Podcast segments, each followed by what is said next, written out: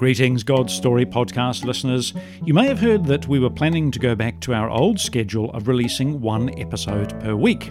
Good news! We've changed our minds. We've got so many great episodes in the can already and so many great guests lined up that it would take forever to get through them all. So we're sticking with releasing new episodes every Wednesday and Saturday. And now on with today's podcast. Do you want to find out about God's alternate reality? Well, join us now for this next episode of the God's Story podcast. Hello once again to you. I'm Brent Siddle, and I'm joined once again by the Reverend Ian Reid, Redo of King's Grace Presbyterian Church, Palmerston North, New Zealand. Ian, welcome back to the show. Hi, Brent. How are you? I'm very well, and we've had a bit of a summer break. You've had a summer break. We're just uh, commenting on how beautiful the weather is over here in, in New Zealand, in this part of New Zealand. Yeah, it definitely is. I've seen the sun, which is good, which is rare for us in Palmerston North. It, it is rare for us in Palmerston North, but I don't live in Palmerston, but you do. It's where your church is, but it has been beautiful weather travelling over today. Well, we're back in the letter to the Hebrews, and this time, Ian, we're looking at chapter 11, verses 17 to 40. And um, we're going to be talking, or you're going to be talking to us about God's alternate reality. Why do you think we all enjoy exploring alternate reality? It's a good question, but there's so many stories kind of based on that, isn't there? There I mean, books or, or movies that have this kind of alternate reality where maybe I'm a wizard or maybe I'm you know kind of born as a, a god or something like that, and it's been hidden for so long, and then all of a sudden it gets revealed, and there's this other reality that I I'm kind of a part of, but no one else realizes, uh, and it's kind of exciting when you think of it, if that's if that was true, wouldn't it? You know, kind of your you actually have superpowers and no one else realizes and you can kind of use them somehow. I have long realized you have superpowers, brother. Really? Which what are they? Oh, the superpowers of preaching and Bible teaching, which is good enough for me. Okay. How does the Bible present us with an alternate reality? Well, I think there's kind of different aspects of that, but the, the thing is that what we see around us is not all that there is. And so there is the story going on in the world around us, in the kingdoms and the empires that are being lived around us in our in our daily lives. But there's a bigger reality beyond that that we don't see, in that this is actually God's story from beginning to end. Uh, that His reality, His alternate reality, is coming to its fruition. It's it's coming to its consummation, its end, uh, and God is the one ordaining that. And but we have to have eyes to be able to see that. What sort of alternate reality or realities, because I suppose he's got more than one, does God actually have? Well, the, the one thing that he what what is he doing? That that's the that's the thing, and what we've been exploring through our podcast and what we see from the Bible is that from beginning to end, what is God really doing? And it's coming to uh, be with His people. Ultimately, we see that right at the beginning. We see that uh, clearly through uh, the Old Testament, in with God being with, with Israel, but then most clearly when Jesus enters this world. And that's what we get to celebrate at Christmas, which we had recently. Uh, but uh, we see that that's not the final end of it either, that God is coming back uh, to ultimately live with his people forever. Yeah, how does the author of Hebrews show in chapter 11 that God's invisible or alternate reality will eventually become real? Well, he presents us with all of these figures, these the cloud of witnesses they're called. Mm. Uh, these people all throughout the Old Testament who saw that alternate reality, who lived it out. Some of them very imperfectly, we might say, which should be a, a, a kind of a, a, good thing for us that we can point to these people and say they saw that reality, but they didn't always live it out in the way that they should have. Uh, but it's this idea that they see what God is really doing uh, and they live it out in this world right now. Yeah, how did the people we saw in, in the chapter last time, because we were talking about chapter 11 last time, today I should say we're coming on to look at chapter 11, verses 17 to 40, 17 to 40 of chapter 11 today. But how did the people we saw in this chapter last time sense and grasp this alternate reality by faith? Well, God kind of gave them that vision of what He was doing, and it's by faith that they receive it. So we have all of these different people. We have kind of particularly Abraham is the big one that kind of pops up. That God gives him this vision of what he's really doing, uh, and that's where it kind of ends. It, it, begins with Adam and it kind of flows down through the different people, uh, but it ends with Abraham and his covenant. And what does Hebrews say? It's by faith that they receive this, even though they didn't see the end of it, even though they didn't, didn't see it coming to its conclusion. It's by faith that they received it, that God was going to do it. And even though they don't, they don't receive it, they continue on believing. In what sense did they see God bringing a better world into reality, though? Yeah, that's a really good question, isn't it? That what they saw around them was not all that there was. And so you have with people like Noah and Abraham who do some pretty daring things. Abraham leaves his family, which in that kind of culture was a big no-no because that was your security. That's what that was where your safety was, both financially, uh, but also physically. That if you went away from your family, you you lose your security uh, in all senses. But they had enough faith in God that God would protect them, and you see that uh, with the promises that, that God gives Abraham, the promises that He gives Isaac and Jacob, that He says to them, "I will be your protector. I will be." The one who will provide for you. I will be the one who will keep you secure. What did we learn then last time from chapter 11 about faith and how faith works?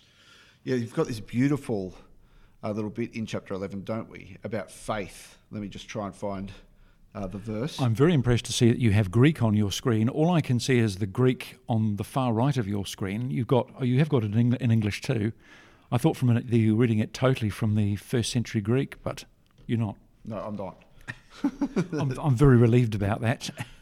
You have uh, right at the beginning there in of chapter 11, the first three verses really now interesting, aren't they? Now, faith is the assurance of things hoped for, the convictions of conviction of things not seen. For by it the people of the old receive their commendation. By faith we understand that the universe was created by the word of God, so that what is seen was not made out of the things that are visible, things that are hoped for but not received. Uh, and you know, it's kind of a logical thing, isn't it? That you you don't have faith that you're going to receive something if, if you've already received it. You don't have hope for something that you're already going to receive it as well. Mm. What was the response of these people of faith to the reality that God showed them then? Well, you have some people responding immediately and just like Abraham. What does it, what does it say? He, he went, you know, he mm. got up and goes and, mm. and does exactly what, what God told him to do. Noah probably similarly. Uh, but then as we work through the rest of the chapter, you have different responses, which is quite interesting. You've got people like Gideon in there who don't respond well, particularly. You've got Barak and other people who are a bit stupid, you might say, a bit silly in, in the way that they do respond. So, on the whole, you have people who you might uphold as kind of these uh, models of faith, who we would re- re- say are models of faith, but you've got others in there who you think they're, they're not a good model of faith. Why are they in this list? This is kind of crazy. Yeah, some of them are fairly flawed characters. Well, all of them are really, to a greater or lesser extent, I yeah, suppose. Definitely. Yeah, yeah. Why does the writer give us all these examples of faith to encourage us? Do you think? Well, I think it's to sh- it's to show that it's. Firstly, I, th- I think it's it's to show that the way that we respond to, to what God is hoping for us. It's not up to our faith, but God's faithfulness in that, which is a different kind of way of understanding it. That it's not the faith as a kind of a mystical kind of thing, but it's God's faithfulness to us as his people. And all of these people, they were not perfect people. They are not models of people that we need to say, hey, look at that person, you be like them. Uh, but it's the way that they lived out that faith that, that's important to kind of look at. And all of them ultimately are pointing to the faithful one, which is Jesus, because uh, he's the only one that lives this out perfectly. Yes, and we come back to uh, the subject of grace again, don't we? So uh, let's start into verses 17 to 22, chapter 11, which is the beginning of the passage we're looking at today. By faith, Abraham, when he was tested, offered up Isaac, and he who had received the promises was in the act of offering up his only son, of whom it was said, Through Isaac shall your offspring be named. He considered that God was able even to raise him from the dead, from which, figuratively speaking, he did receive him back. By faith, Isaac invoked future blessings on Jacob and Esau. By faith, Jacob, when dying, blessed each of the sons of Joseph, bowing in worship over the head of his staff. By faith, Joseph, at the end of his life, made mention of the exodus of the Israelites and gave directions concerning his bones. Now, that's an interesting one, Ian. Mm. Uh, there we are, that's to verse 22. So, how does the writer pick up again on the story of Abraham here in verse 17? He starts with Isaac in this little section, uh, and which is quite interesting. That all of the hope of the world, all of these covenant promises that God gives gives to Abraham, they really rest on Isaac. And God says to him, "Take your son, go up onto this mountain and sacrifice him." Now that's just bizarre, isn't it? To kind of think of one, you you've got kind of a clear contravention of his his law uh, in sacrificing uh, a, a, child, but also kind of you know killing another human being. But even more than that, if God uh, kind of if if Abraham uh, kills his son, all of those covenant promises are going going to be undone. They can't be fulfilled. What, what's going to happen? Abraham and, and Sarah are so old. How are they going to have more children? What, what's going to happen? Uh, so you, it's a huge act of faith for Abraham to do this, uh, because he must trust that God somehow is going to do work his way kind of through this and to fulfill those covenant promises. Yeah, how do, I think you've probably already answered the question. How does the writer refer back there to Genesis 22? Yeah, and and it's it's quite an interesting story. It's, it's worth going back to Genesis 22 and, and having a read of it, uh, and to see that this is one of the most pivotal moments in the Old Testament. Uh, that if Isaac dies, God's plan for coming and dwelling with his people, it's all over. It can't it can't actually happen. So what is God actually going to do through this? And in what ways does Abraham trust God here then? Well, he's trusting God that God will actually fulfill his covenant promises somehow, you know, and that if God has asked him to do this, then he needs to go do it. And he's not. And what you have before this, you have uh, Sarah saying to Abraham, "Go and." Um, sleep with Hagar, my maidservant. That'll fulfill the covenant promises. And they, ha- they have a son, uh, and but it doesn't fulfill the covenant promises. But it's only because they, they, they're trying to play God in that kind of role.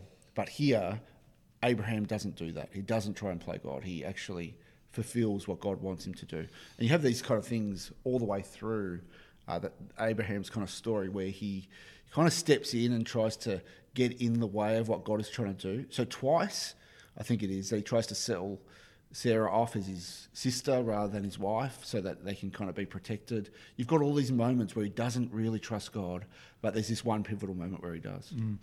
In what ways does Abraham understand here, but he doesn't see the true reality around him? I suppose, how does he see the or sense the alternate reality? I think he must he must know that what God is going to do must be beyond what he can see around him. That even if Isaac does die, that maybe he'll be resurrected. Maybe something will happen here. Yeah. Mm. How does Abraham have the sight to see the invisible? Well, I don't, I don't think it's anything in Abraham himself. It's not like he's kind of just suddenly kind of being able to see it. You know, kind of he's had some gone up to the mountain and it's it kind of been implanted kind of in some way. Uh, but I think it's I think it's bigger than that. That God is the one that's spoken to him. God is the one that's called him out, and God is the one that's showing him what's really that real reality. It has to actually come from the outside rather than from the inside. How are our lives lived differently then in God's alternate reality? Well, we have to live to God's end rather than our end ultimately, which is what exactly what Abraham does. He doesn't inherit the land. He doesn't get everything that we would think. He's still a wealthy person, uh, but he doesn't get everything that you would kind of expect him to get. Uh, but he lives to God's ends rather than his own ends. How does the passage go on to explore the faith of Isaac, Jacob, and Joseph? Yeah, it's interesting, isn't it? That, that it kind of it looks forward and goes through those different characters uh, in saying, you know, First, you've got verse 20 by faith, Isaac invoked future blessing on Jacob and Esau, which was un, kind of the way that that works out was, is kind of odd and un, uncommon for the time. You've got faith of Jacob. He goes on and blesses Joseph and others and speaks about uh, the future kind of coming. That, that, sorry, Joseph goes on and speaks about the future of what, what's happening.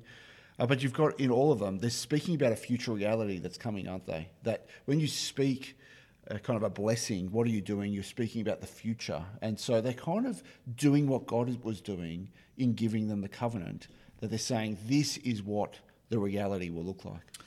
In what ways does Joseph see God's alternate reality? Well, you've got it both in his life. You know, I've just been reading through uh, Genesis again, and you, you definitely have it in his life that when his brothers come, you know, he's a prime minister at the time, his brothers come to him and he says to them, you know, they're scared when he reveals who he is. And he says, don't be afraid. God ordained this so that we could save people rather than you, you know, kind of, and, and to preserve you as a family. Don't worry that you sold me off into slavery. You know, personally, you know, you kind of have a 40 year grudge would probably drive you for the rest of your life, wouldn't you? If your brothers put you down a well and sold you off into slavery. But uh, he doesn't do that, which is a really interesting thing. That he sees that God is ordaining the steps along the way for a bigger purpose, a purpose even beyond himself. And so he's able to strip away his own kind of hatred, his own kind of selfishness, and say, no, I'm going to give that over because God has something, even in my suffering, God is doing something that's good. I love the uh, story of Joseph. So we come to Moses, verses 23 to 28 of chapter 11. By faith, Moses, when he was born, was hidden for three months by his parents because they saw that the child was beautiful and they were not afraid of the king's edict. By faith, Moses, when he was grown up, refused to be called the son of Pharaoh's daughter, choosing rather to be mistreated with the people of God than to enjoy the fleeting pleasures of sin. He considered the reproach of Christ greater wealth than the treasures of Egypt, for he was looking to the reward. By faith he left Egypt, not being afraid of the anger of the king, for he endured as seeing him who is invisible. By faith he kept the Passover and sprinkled the blood, so that the destroyer of the firstborn might not touch them. Okay, Rito, how does Moses trust God's alternate reality here?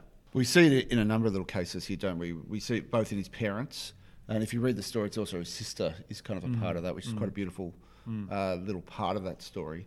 But you have it in himself that he is he chooses to be ill treated uh, because he sees, which is really interesting there in verse 26. He considered the reproach of Christ greater wealth than the treasures of Egypt. That you you have a sense of Moses understands what is going to happen in the future. Uh, that and the writer of Hebrews is kind of whether they've added in the, the kind of Christ bit or not, um, you know, that, that's kind of can be up for discussion. But the idea that God's kingdom is bigger than Moses himself, and it's bigger than Egypt, and it's bigger than any renown that he can have in Egypt, and he's willing to see beyond the kingdoms around him to a much bigger kingdom that's really going on. Once more, he's looking for the alternate reality or looking to the alternate reality. Mm. Why does Moses persevere, according to verse 27 there? Well, you have here, let me just read it again. By faith he left Egypt, not being afraid of the anger of the king, for he endured as seeing him who is invisible. And it's that last little line that's really important, isn't it? He sees what is, what is in, in, invisible. And that, that's kind of the theme that, that's running through chapter 11. Uh, is that there is something invisible, a greater reality, something something that we can't actually put our hand on right now, but we could though and this is what Moses kind of looks forward to, in that the coming of the Christ will actually do that. Mm. Okay, verses 29 to 31 of chapter 11. By faith, the people crossed the Red Sea as if on dry land, but the Egyptians, when they attempted to do the same, were drowned. By faith, the walls of Jericho fell down after they'd been encircled for seven days seven days is a significant, Rito, isn't it? By faith, Rahab the prostitute did not perish with those who were disobedient because she had given a friendly welcome to the spies. So, how does the focus of the passage shift to the Israelites here in verse 29? You have like a, a it's a little summary of, mm. of, pretty much all of Exodus here, isn't it? Um, which is kind of beautiful. You know, you can, you can kind of read Hebrews 11 and you pretty much get a summary of the whole Old Testament up to a point, which is kind of cool, isn't it? Uh, but but what do we have here again? That it's the, the focus shifts away uh, from an individual. So it was on Abraham, it was on Isaac, it was on Joseph. Shifts away from Moses onto the people, which is quite interesting as well. And look, look what they do. They they themselves have caught that vision of the alternate reality.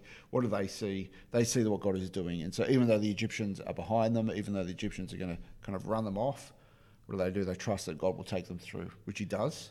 Uh, and then you've got them entering the land in verse uh, 30 with, with Joseph, Moses, uh, not with Joshua, not Joseph. Um, Moses is dead. What do they do? They're entering this land. They're, they're a bit afraid because they don't know what to do.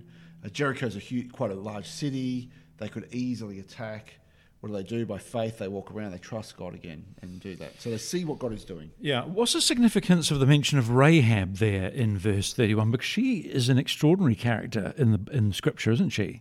And even look how, how it even mentions her. You know, maybe you know her second name seems to be the prostitute, right? And they, whenever she's mentioned in the Old Testament, it, from the Old Testament, it always kind of says that Rahab the prostitute is just kind of like.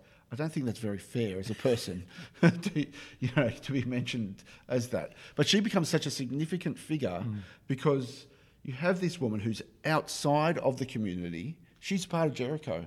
She's outside of the community, but she becomes a part of the community, and she's so important uh, that she is is it the great great grandmother of King David, something like that. You know, kind of. She's a, she's certainly one of the Lord Jesus Christ's ancestors. Yeah, and that's the thing. And is mentioned in his genealogy in, in Matthew. Honoured in his honoured honoured in his yeah, genealogy. Yeah, yeah. The, in, and the women in Jesus' genealogy are significantly pointed out as women who you wouldn't want in your genealogy, right?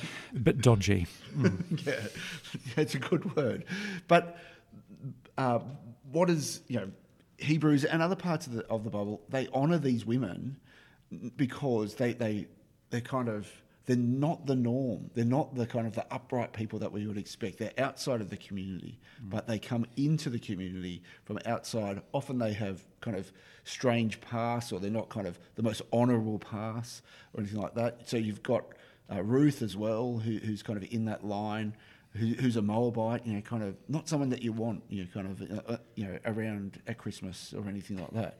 Yes. Well, uh, verse 32, the list goes on in verse 32, and what do we find? Uh, he carries on, and what more shall I say? For time would fail me to tell of Gideon, Barak, Samson, Jephthah. Jephthah's an interesting character, of David and Samuel and the prophets. So, uh, who do we find there, Rito, in that it, list?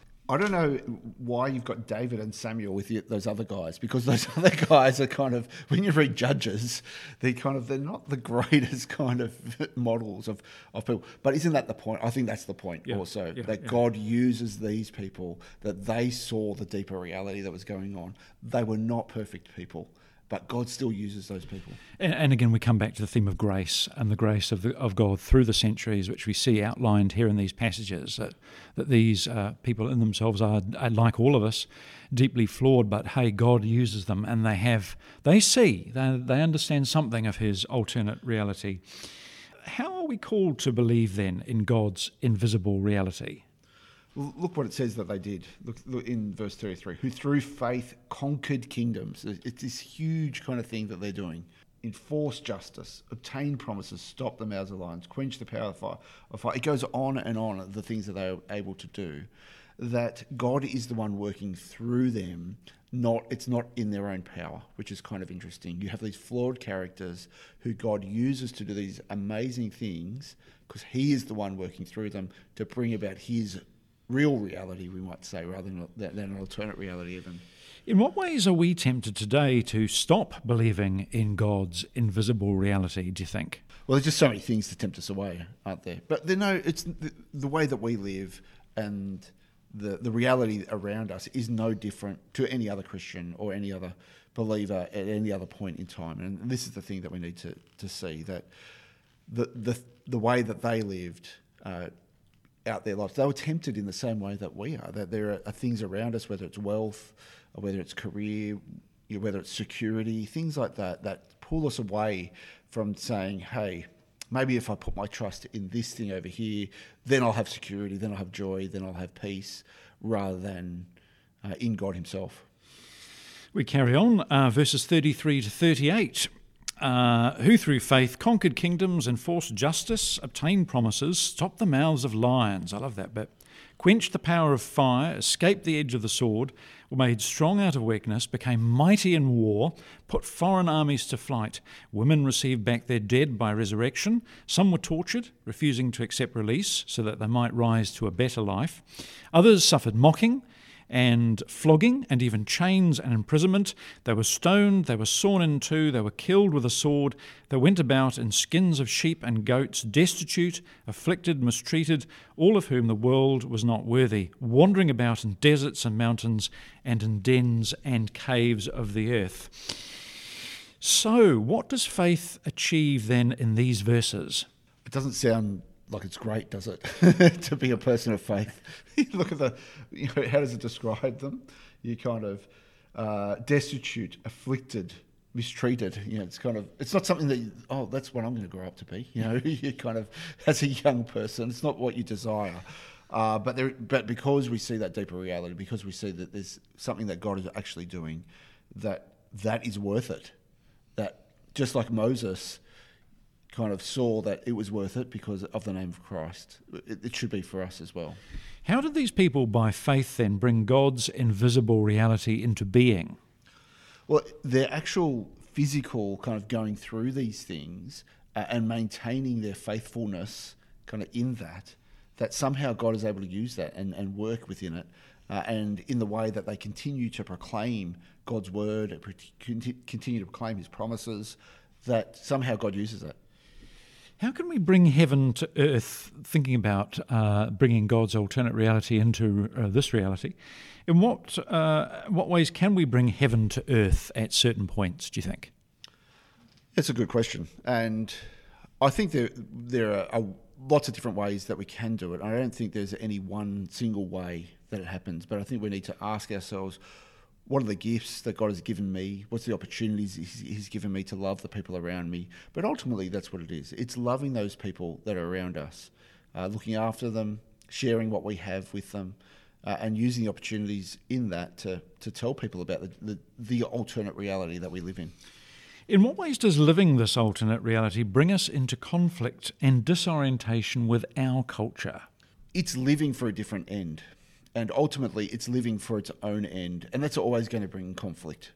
When you set out on a path that, that is clearly divergent to the people around you, you are always going to be, bring kind of be in conflict with those people around us, and so it shouldn't be a surprise when there is conflict, because we live for a different end and we live live for a kind of a a different king and different kingdom, kind of in that, uh, but that doesn't mean that we don't live for people. You know, it doesn't mean that we stop loving them. It doesn't mean that we stop caring for them and being for them. And I think that's a really important thing that we need to, to see that, that just because we live for a different kingdom doesn't mean uh, that we can't love people and can't, and can't look after them. The last two verses, verse 39 And all these, though commended through their faith, did not receive what was promised that's significant, isn't it? Mm. Since God had provided something better for us, that apart from us they should not be made perfect. So we come on to this theme of perfection again in Hebrews. What does verse 39 tell us happened to these people? They didn't, well, nothing, because they didn't get it. they didn't see it. no. they, they, saw what was coming but didn't actually receive it.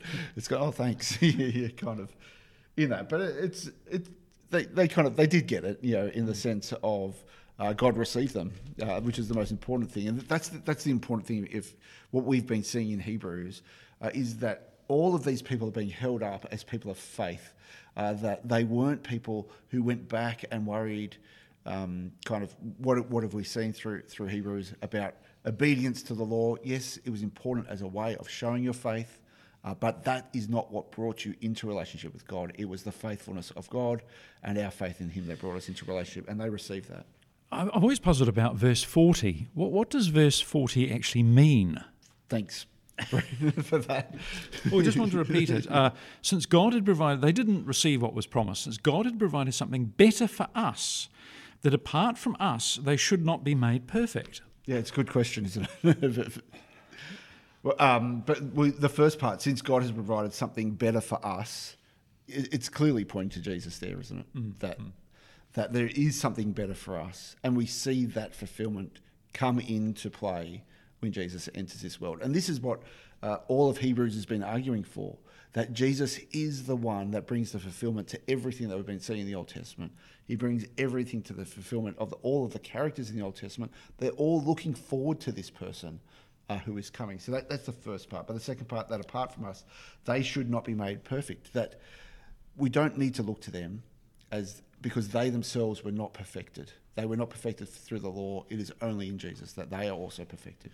Yeah, in what ways do we see the full and final reality, I suppose the alternate reality that we've been talking about? In what ways do we see the full and final reality that the Old Testament saints were promised? Well, we see it all in Jesus, and that's what we've really been discovering in, in Hebrews, isn't it? That they were all looking forward to that one point.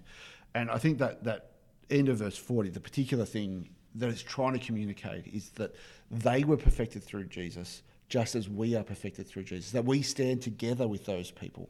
That we are not different, we're not set apart from them, but together God has perfected us through uh, the one means, which is Jesus.